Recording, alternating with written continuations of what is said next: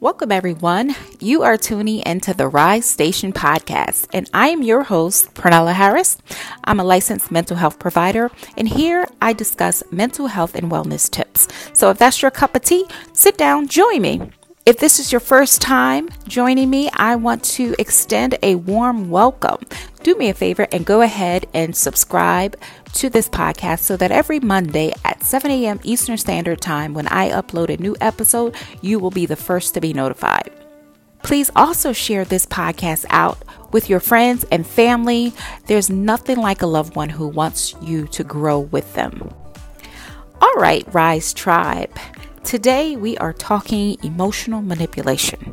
The reason I chose this topic today is because I'm seeing an uptick in my therapy practice with clients who are dealing with individuals who are emotionally manipulators. So I thought it fitting to discuss so that everyone can learn together. All right, so before we get into emotional manipulation and what that is, let's hear a word from our sponsors. Hey, listen, ladies. I am hosting a six week Boundary Build-HERS workshop, and you don't want to miss it.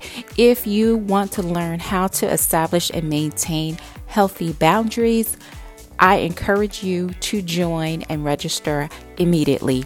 Registration for this workshop is available, so go ahead and register early. What you will receive is a workbook that will prompt you to follow along as we go live on our workshops. The workshop is weekly for one hour and will be held virtually. You also get a t shirt, a Boundary Build-HERS t shirt shipped to your home.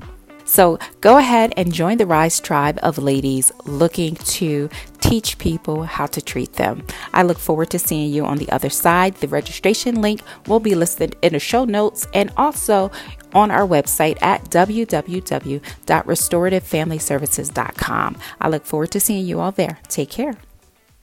Emotional manipulation occurs very subtly, but can have very lasting effects.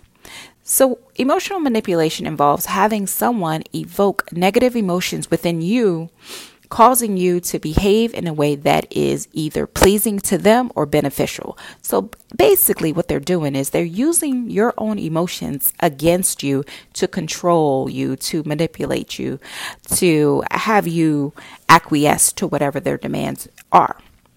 So, why would someone want to do this?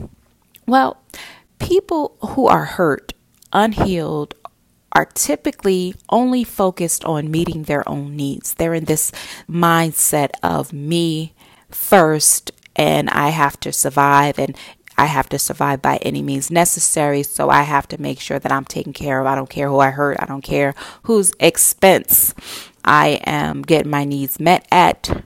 They have that type of mindset. Manipulative folks generally want control and power, and they operate out of that, you know, survival of the fittest mentality or mindset, which is competitive rather than collaborative. The purpose of today's episode is to raise awareness of what to look for and to teach you ways to address these tactics when you see them playing out in your life. All right, so let's get right into a few examples of what emotional manipulation looks like. Number one is guilt tripping. So, guilt tripping evokes the sense of guilt in you. So, the person who wants you to acquiesce in a certain way will say things like, I never thought you would do this to me. I trusted you.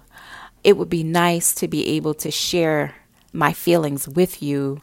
This is why I don't open up to you. So, what happens when you guilt trip is you begin to feel guilty about whatever the boundary is or whatever it is that they want you to do that you won't do right? And you start to overthink, and then you start to take blame for whatever the situation is. So when you start to sense that ick, that feeling of guilt, that feeling of, oh, it's my fault, you know, it's usually you being guilt tripped into doing something. Number two is the emotional manipulator will diminish your experiences and play up theirs.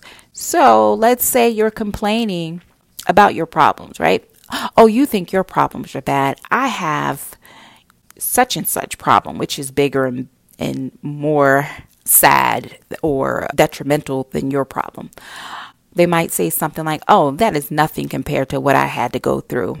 What happens with this is it invalidates your emotions, making you feel like you should not share your issues and that your problems are nothing compared to theirs. Okay, and that's emotional manipulation. Number three is gaslighting. Many people have heard of gaslighting. It's when someone makes you question your own reality right? So you share that you're upset by the way your partner flirts with women in front of you. Oh no, honey, I'm not flirting. I'm just being nice.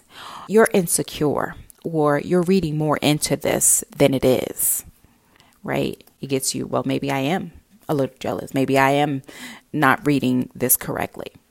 Gets you to question your own reality. Okay. Number three is they twist the facts. They alter the reality with lies or fibs, misinformation, half truths, omissions, just to confuse you, right? So, an example of this would be someone complaining to you and saying, I asked a question about the project and she came at me yelling about how I never did anything to help her, but you know I do, right? Again, that's emotionally manipulating you, just, you know, leaving out some important parts of how we got to that point. Number four is being critical, right? Saying something cruel or mean in jest. So maybe someone may say, if you laid off the chocolate cake, you would be able to breathe easier. Haha, just kidding. Or I don't mean to be rude, and then they say something rude. So it's really being critical, saying something cruel or mean, and making it as if they're just kidding, lighthearted, making a joke, but it's at your expense and it's hurtful and is emotionally manipulative. Number five is offering help with the wrong intentions. So somebody would offer help and you think, oh, okay, great. You know, I could use a hand, right? But an emotional manipulator will help you and use that as a way to get you involved in this unspoken contract. So they'll help you, but use it against you later on. Well, I helped you with that project, and whenever you need me, I'm always there. And the last time I helped you do this, you know, just so that you feel guilty, just so that you are more inclined to acquiesce to what it is they want you to acquiesce to. Another way help can be misused is they help because they want influence and control over the project. So they offer to help because it looks to you as a benevolent offer. However, they're offering so that they can persuade you into having more influence over the project, over whatever it is. All right. Number six is using your emotions against you. So, saying things like, if you respect me, you would not question my decisions. If you trust me, you wouldn't need to know many of the details. You just trust me. If you love me, you should have no problem with meeting this need or doing this act, using your emotions against you. You know, it's not easy to spot manipulation when it's occurring because it is so subtle. So, what can you do when you feel that this is happening to you? All right, I'm going to go over six ways that you can deal with emotional manipulation. Number one is take accountability for your role in whatever the conflict is. If you don't have any role in it, then you know, you can skip to the next section. But if you feel like, hey, there is something I should own up to or apologize for, take accountability for that. Number two is set healthy boundaries. Be clear, concise, and specific. All right. The key word is concise. Okay, you don't want to over explain, you don't want to continue talking, but you want to be clear, concise, and specific when setting boundaries. I do a whole six week course on setting boundaries. If you're interested, I'm going to put the link in the show notes. It's also on my website, restorativefamilyservices.com. You can sign up there. But really be clear, concise, and specific. Number three is don't argue, take the bait, or go back and forth. Okay. Again, you don't want to get into the cyclical cycle of being emotionally manipulated. So, when you set a boundary, you don't want to argue about the boundary. You don't want to take a bait and to get into another back and forth go around verbally. All right, because that just gives them additional opportunities to emotionally manipulate and control. And everything you say to argue, and it'll just keep going back until you're confused or either ex- exhausted, either one. So, this is why we go back to be clear, concise, and specific, and don't argue. Say what you need to say, and then figure out a way to exit the conversation, leave the area, take a break, come back to a topic, okay? Number four is don't engage in further discussion about the topic. Repeat your boundary and then take a break. Okay. Because sometimes people who are really good at manipulating will try to exhaust you and going back and forth and until you're like, okay, whatever, whatever you want. And then you acquiesce because you're just tired of going over and saying the same thing over and over again. So when I teach this, I usually say, set the boundary and then exit with grace. You know, you, you have somewhere to be, you need to get off the phone, you have something to do. We'll pick this up another time, but whatever you, you do, don't continue to belabor the issue. Number five is act on the boundary, be consistent, and again, don't over explain. So, you over explaining gives them more fuel to unravel the reason you're setting the boundary in the first place, right? You don't want to over explain. You just want to be able to say, no, I don't like this treatment. I want this to change. This is what I need. And you don't want to argue about what it is. You don't want to rationalize. You don't want them over rationalize or figuring out how you can do something you don't want to do. So don't over explain. Don't give them any ammunition to continue this. Your boundary is your boundary.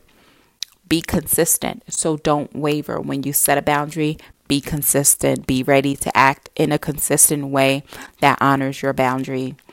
And number six is seek support from a mental health therapist. When you're dealing with emotional manipulation, it is always good to talk with a therapist so that you can process the manipulation and figure out some coping strategies and techniques that you can use to keep your boundaries intact and keep healthy relationships in your environment.